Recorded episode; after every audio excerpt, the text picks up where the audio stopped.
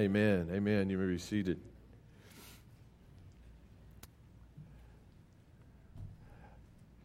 A minister from Vermont shares the story of their recent Vacation Bible School registration.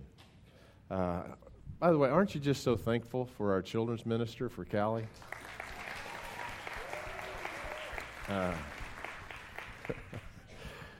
She's amazing.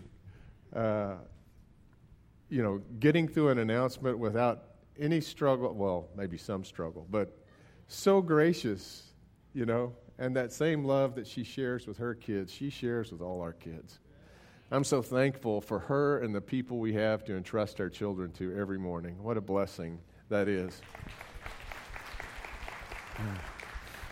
But the registrar at this particular Vacation Bible School registration in Vermont had this interesting conversation she told her pastor about. She said that as she was signing kids up for VBS, that two little guys came forward and just sat down on the table, across from her.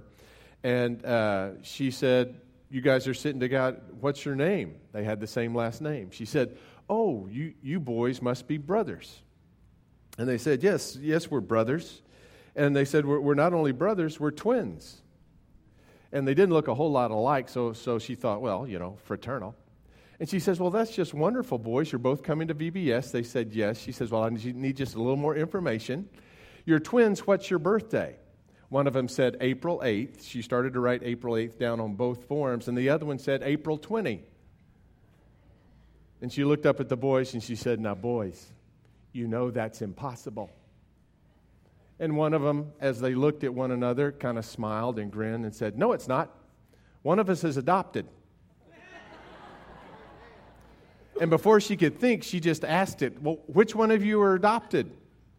And they looked at each other and they smiled again like they shared some special secret. And they said, "We don't know.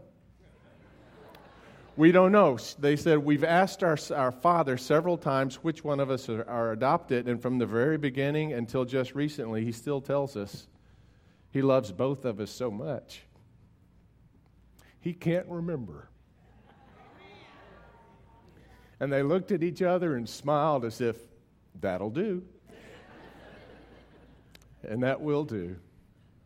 Isn't that beautiful?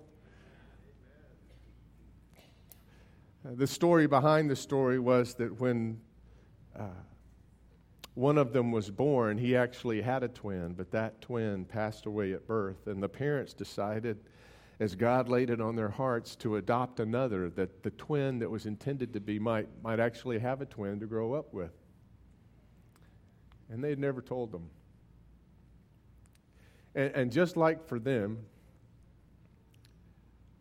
the death of a brother has given us the privilege of adoption.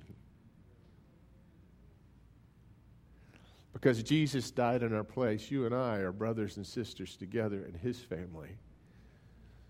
And we learn that over and over again. Each time we sit down and look at one another and look across this table to the one who makes it so, our brother Jesus, who laid down his life that we might be a part of the family.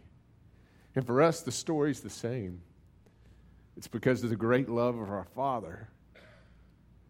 And just as that Father loves Jesus, he loves you. I wonder if someday we'll say in heaven, "Yes, I'm a son of God," or "I'm a daughter of God, but it's because I'm adopted." Father, which one of us is adopted?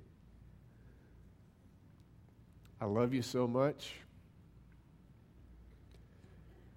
I've forgotten. All because of the Father's love, the Spirit himself bears witness with our spirit that we are children of God. And if children of God, heirs also, heirs of God, and fellow heirs with Christ. Impossible, someone might say. Just look at your brother across this table and smile.